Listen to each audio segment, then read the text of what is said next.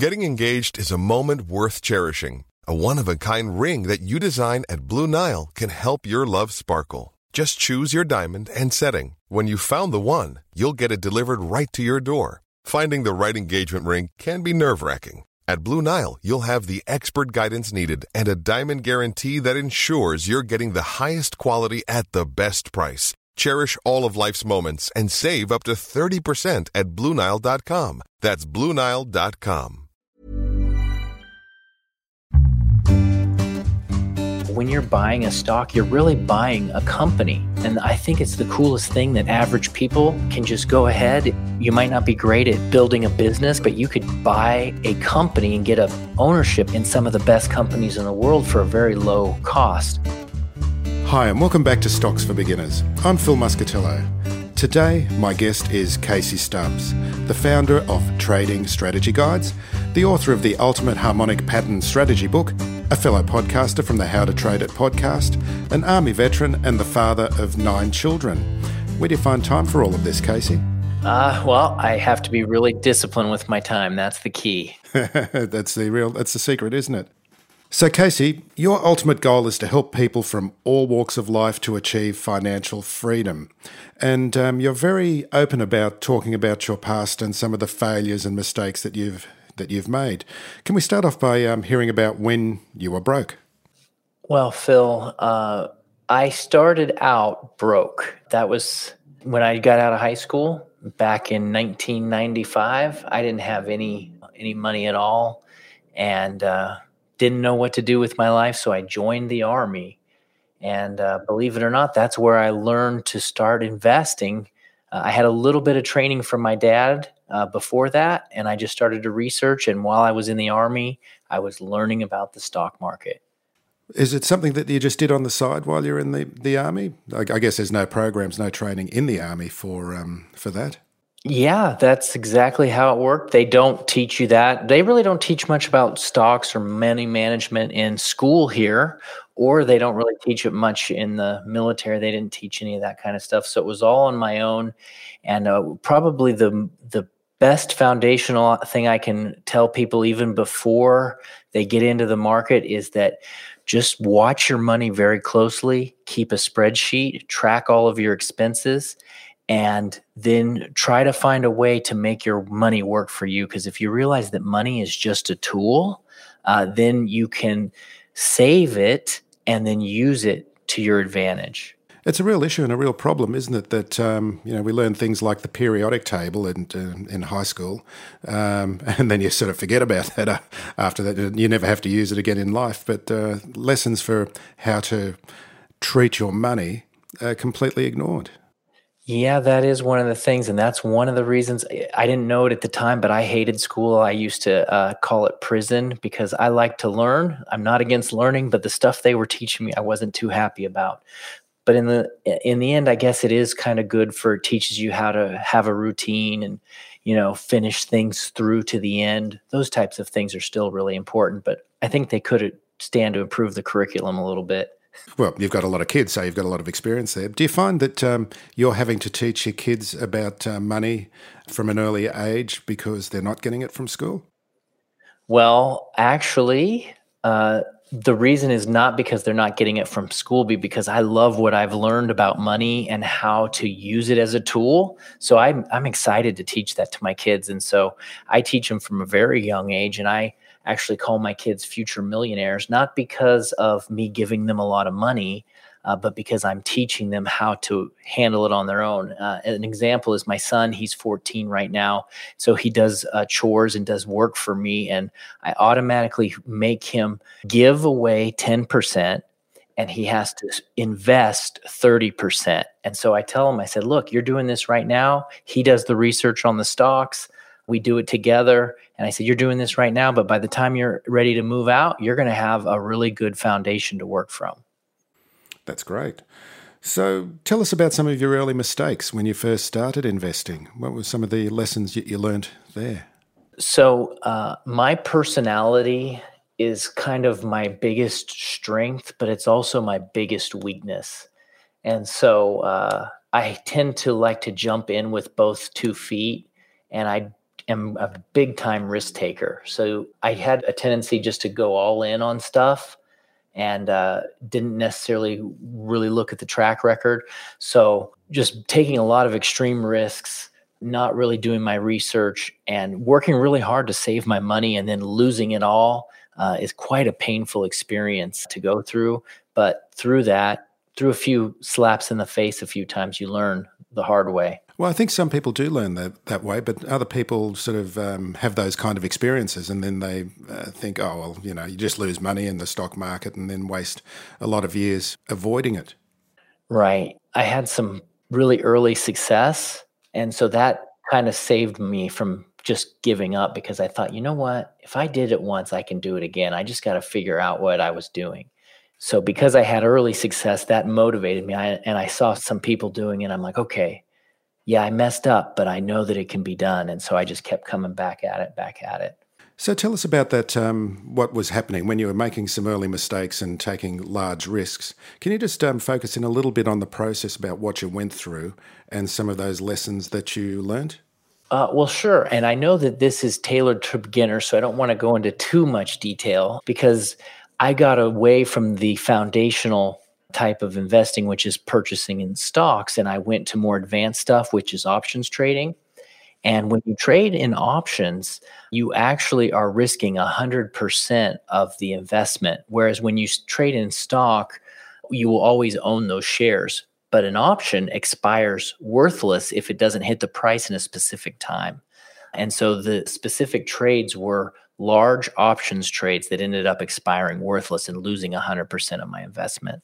Well, that's a great lesson for beginners, though, that there are some products out there, and I put in CFDs and um, other products like that that beginners should avoid, like the plague.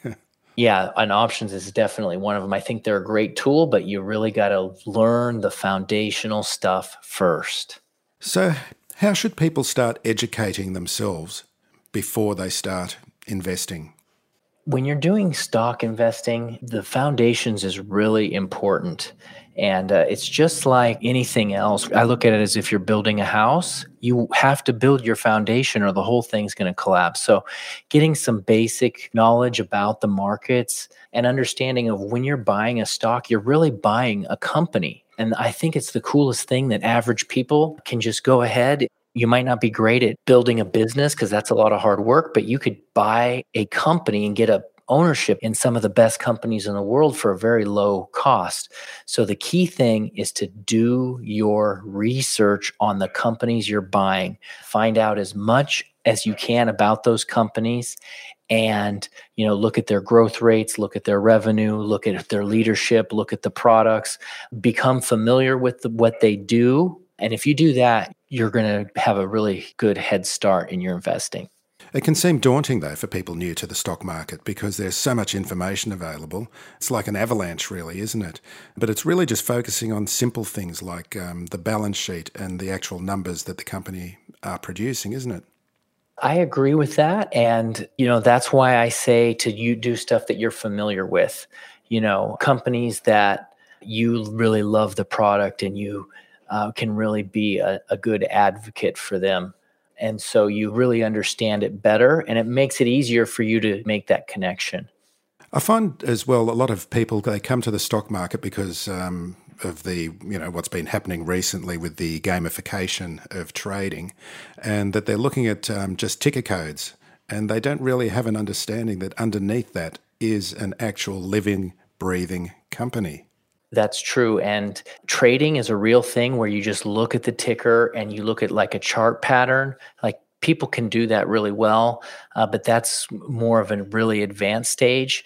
Uh, but the foundational stuff is not all that much to know, but it's important because that's what will really drive it up long term because that foundational information will drive it up. And I have a really cool method that I use, and it's a, so simple. It's a two point methodology that I use. And if you follow this methodology, I think you'll do really well in finding great companies to invest in. So, rule number one is you find a growing industry right? And so, it, and it doesn't have to be new, but it has to be growing. Uh, sometimes the industries are new. Like a, a, perfect example would be the electric vehicle industry. That's a new industry. It looks like it has a lot of upside. It's just getting started. It could be like the internet 25 years ago. So, rule number one is find a growing industry. And rule number two is then pick the leader in that industry. Usually, there's all kinds of people that will follow, companies that will follow. But in the end of the day, there's usually only one real winner. And so if you ride the winner of a growing industry, you follow those two things, you can do really well with your investing. Hey everyone, I've been on the go recently Phoenix, Kansas City, Chicago. If you're like me and have a home but aren't always at home, you have an Airbnb. Hosting your home or a spare room is a very practical side hustle. If you live in a big game town, you can Airbnb your place for fans to stay in. Your home might be worth more than you think. Find out how much at airbnb.com/slash host.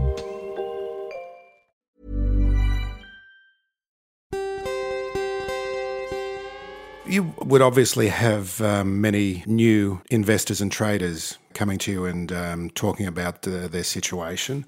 What are some of the um, the bad habits and ideas that you've seen in new investors that we can chat about by way of warning for new investors? Well, the one is having a very short term horizon. They come in and they don't understand that it takes quite a bit of time to be successful. And so they're trying to take higher risks because they're so short term focused. They're trying to make their fortune in a very short period of time. Yeah, it's like they've heard about some hot stock at the barbecue, or some friends told them about all the money that they've made on some particular hot stock. And they think, well, I can do that too, can't I? Right. Like right now in the news there everybody's talking about GameStop and how certain people have made millions and millions of dollars with that and everybody then jumps on board. Yeah, it's a speculative frenzy and people don't understand that there've been speculative frenzies for hundreds of years in stock markets. Yeah, this is nothing new. I was actually just reading this morning about a uh, short squeeze that happened in Northern Pacific Railroad back in 1901. It was almost the exact same thing, and it was 120 years ago. Nothing changes, does it? Yeah.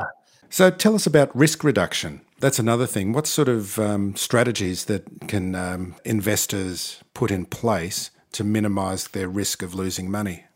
Well, I think the best way to do it with stock trading and investing is to diversify your portfolio with different industries. So the way that I like to do it is I as I mentioned earlier is I pick a growing industry and then I pick the best one in that industry. So one way to diversify is to make sure that you have all of your industries covered. So you break up your total portfolio into about 20 different areas and then that way, if one is going down, you can still make gains in the other ones. And another way to do it is to buy what they call ETFs. And an ETF is an index of a grouping of all of the stocks in a specific industry, such as like you could get the healthcare industry. They create an ETF which has all of the stocks in that industry. That way, if the one you pick doesn't do good, but the industry still does good, you're still able to make money that way. Yeah. Can I just play devil's advocate here about the growing industry strategy? One thing I've been noticing recently is that there's a lot of interest in lithium miners because lithium is used in batteries that will be powering electric vehicles. However, it's difficult to make money from something like lithium because it's a commodity. And you might think, you know, it makes sense. Lithium, batteries are going to need lithium. However, it's something that um, supply can be switched on very, very quickly. Is that something to watch out for with what people might perceive as growth industries of the future?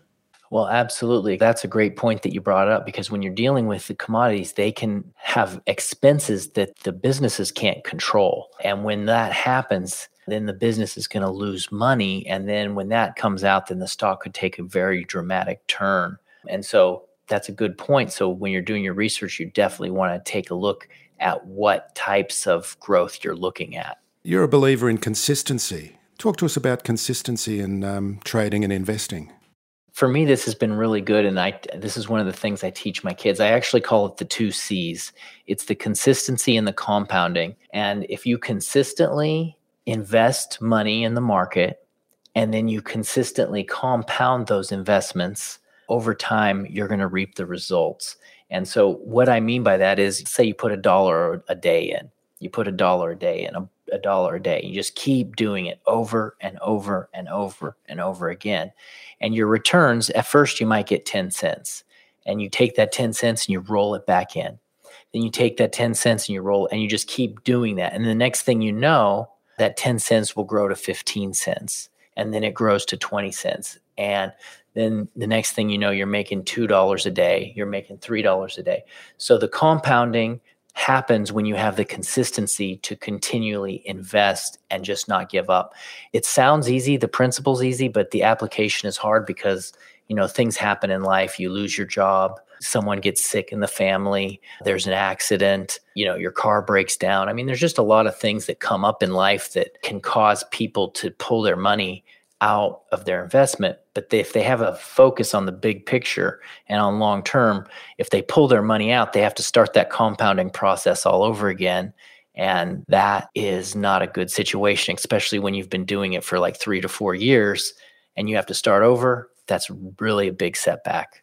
And of course, impatience is, is one of those setbacks that can happen as well. Yeah, or you want something. I've seen people do it. They've been successful and then they buy a new truck. And I'm like, you know, man, you that was just a, a million dollar truck you bought. A million dollar truck, how does that work? Well, he paid 20,000 for the truck, but he pulled out all of his power. His compounding power, he has to start over. And so by doing that, that 20,000 that he used to spend on the truck could have made him a million dollars in his investments, but he was so short-sighted that he didn't think that way. So let's get back to your journey from um, being broke to starting all of your businesses now. Tell us about um, how you did that. I mean, I guess obviously a lot of consistency and a lot of hard work. Uh, yeah, with my cases, I was always uh, investing and doing that on the side and just basically following what I just told you, being consistent and growing my accounts, my investment accounts. However, I had to be able to fund those accounts through my job. And so when I lost my job in 2008, because there was a, a big housing crisis here and the work all dried up, I just started to write content. I'm like, I couldn't find a job anywhere. So I was like, well, might as well write what I know about, which is the markets. And so I just wrote stuff online. I found an article that said how to make a thousand dollars a month on a on your website. I followed that step by step and after I followed all the steps, I was making $1,000 a month. And when it came time for me to look for a new job, I didn't have to because the website was making enough money to provide for me and my family. What was that website? What was that first one that started um, generating income for you? The first website was called Winner's Edge Trading, and uh, it's not around anymore because I've launched many other ones since then and I've merged them together. But it was called Winner's Edge Trading. And uh, I got very fortunate because it got picked up by like a news company. And so it doesn't always happen. the fortune that I had was great. Uh, it got picked up by a news company and they started posting my articles. And I started to get traffic right away. And uh, I was like, oh, wow, I can make money from this.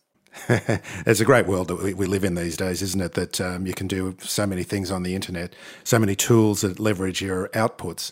And, um, you know, podcasting is another one of those, isn't it? Tell us about your podcast. Well, I love my podcast. It's called the How to Trade It podcast. The best part of it, and I'm sure you can relate to this, Phil, is talking to really cool people that know a lot of stuff. It's fantastic, isn't it? It's great. That's the best part of it, isn't it? It's the most enjoyable part of my day doing these interviews. Yeah, I've learned so much. Initially, it was just part of the business to help educate the people that are visiting my websites. But then I realized, oh, this is educating myself because I'm talking to some of the best people. Uh, and so I'm always trying to get, you know, just people that have great experience. And uh, it's all about trading. So there is a lot of beginning information, but there's also some advanced interviews as well where we talk about price patterns and even you know options trading and futures trading and currency trading and uh, some crypto traders on there as well. So in my introduction about you i covered a lot of areas. Can you give us an overview of your businesses and um, what you're doing where you are at this point now? So as i have been growing in business i've realized that one of the things that i like to do is build teams. And so i find really skilled people and I try to build a, a network of education around them. And so one of the brands that I'm running right now is called Price Action and Income. And the, the head trader there is his name's Richard Krugel. And I discovered Richard and he was trading on his own, a professional trader. And I just said, Hey, Richard, your strategy's great. How would you like to help other people learn this as well? And he said, Sure. And so I, I built a business around that. And it's going on the third year right now. And we're doing really well. When I find people like that, I continually do that. And so that's one of the things I'm working on. Another one is uh, Trading Strategy Guides, which has many different trading strategies as well as another new one that just came out, which I'm really excited about, which is just stocks. And that's called Dream Trades. And the reason I called it Dream Trades is because I want to help people accomplish their financial dreams. And so I thought, you know what? That would be the perfect name for it. Fantastic. So, what's the, would you say is the most rewarding thing about starting your own business in the in the investing space? I would think that the most rewarding thing is hearing the stories about people that you're impacting. You know, when you get emails from people or messages from people that are saying, Yeah, thanks so much. I learned so much on this training, or I was able to start my first investment, or I was able to save my first $5,000 and get it into the market. You know, hearing about that kind of thing is really great because then I know my goals being accomplished of helping people get successful in the markets. So, without giving too much away, obviously we don't want to share too much on the uh, the podcast. But what are some of the trading strategies that um, you suggest for um, people entering the markets? Well, it's very much similar to the first one that I mentioned, where I said you find the best company and then you find a growing industry. Very similar to that, in that you find leading stocks that are trending in the right direction. And when I say trending, that just means that they've been moving up. You look at the chart, you look at the left, and then you look at the right, and you want to see the chart. You want to see them moving up from left to right. Once you find a stock that's trending, then you just wait for a little bit of a pullback. The market moves in zigzags. It goes up and down, up and down, up and down, but it needs to be moving angled in an upward direction. So when there's a downward zigzag, you want to try to buy it on a pullback, then it will continue in the rest of the upward trend from there. So, how much of your strategy is fundamental, looking at the underlying finances of the company, and how much of it is technical, as in when you're looking at the chart and identifying the trend? When it involves my long term investment approach, it's 100% fundamental. I will look at all the news reports, look at all the finances, look at the industry, I do really in depth research on it. So it's 100% fundamental. But when it's on the trading side, it's actually reversed. It's 100% technical. All I do is look at charts. I don't care about fundamental information at all. That's interesting because um, a lot of people um, look at technical analysis, looking at charts, as a little bit like astrology, but there is definitely solid information that can be gleaned from that. Well, I don't know anything at all about astrology. My first analysis of astrology is a bunch of mumbo jumbo. Yeah. But but with charts, there's patterns, and uh, once you do technical analysis and you analyze the patterns, you can see them happening over and over again, and then you're dealing with percentages.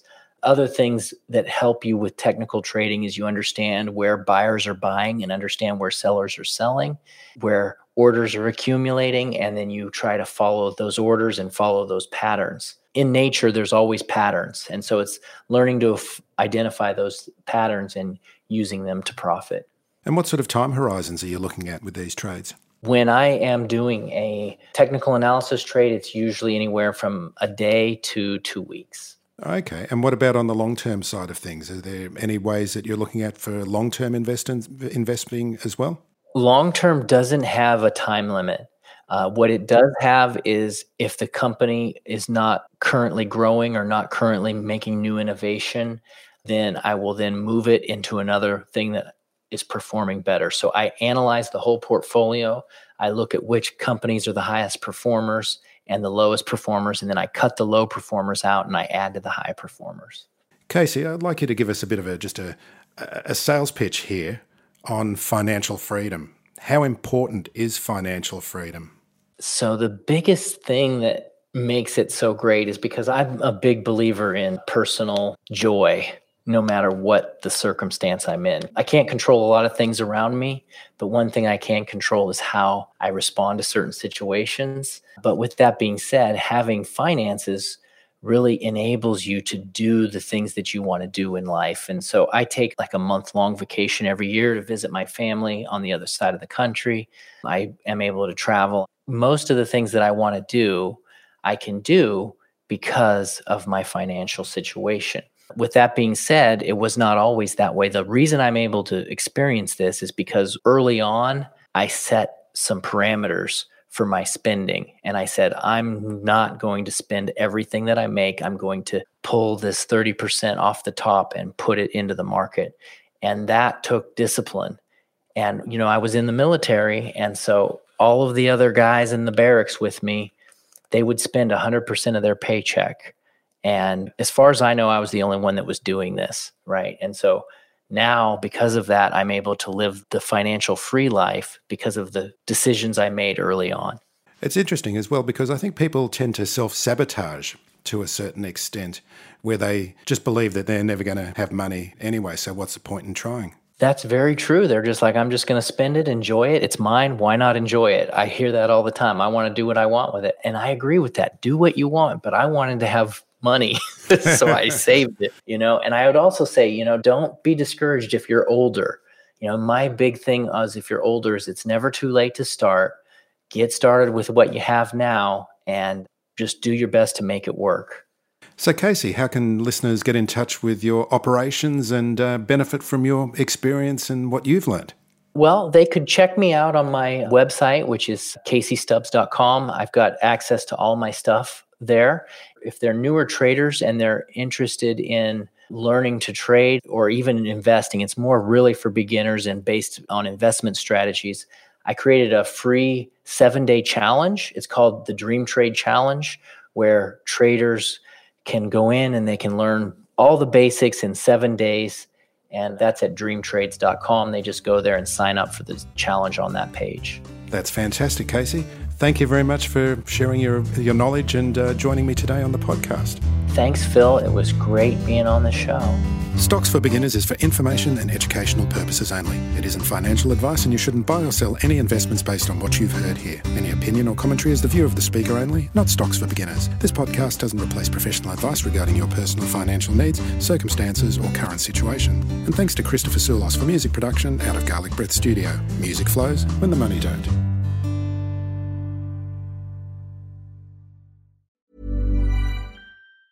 Tired of ads barging into your favorite news podcasts? Good news. Ad-free listening is available on Amazon Music for all the music plus top podcasts included with your Prime membership. Stay up to date on everything newsworthy by downloading the Amazon Music app for free or go to amazon.com slash news ad free. That's amazon.com slash news ad free to catch up on the latest episodes without the ads.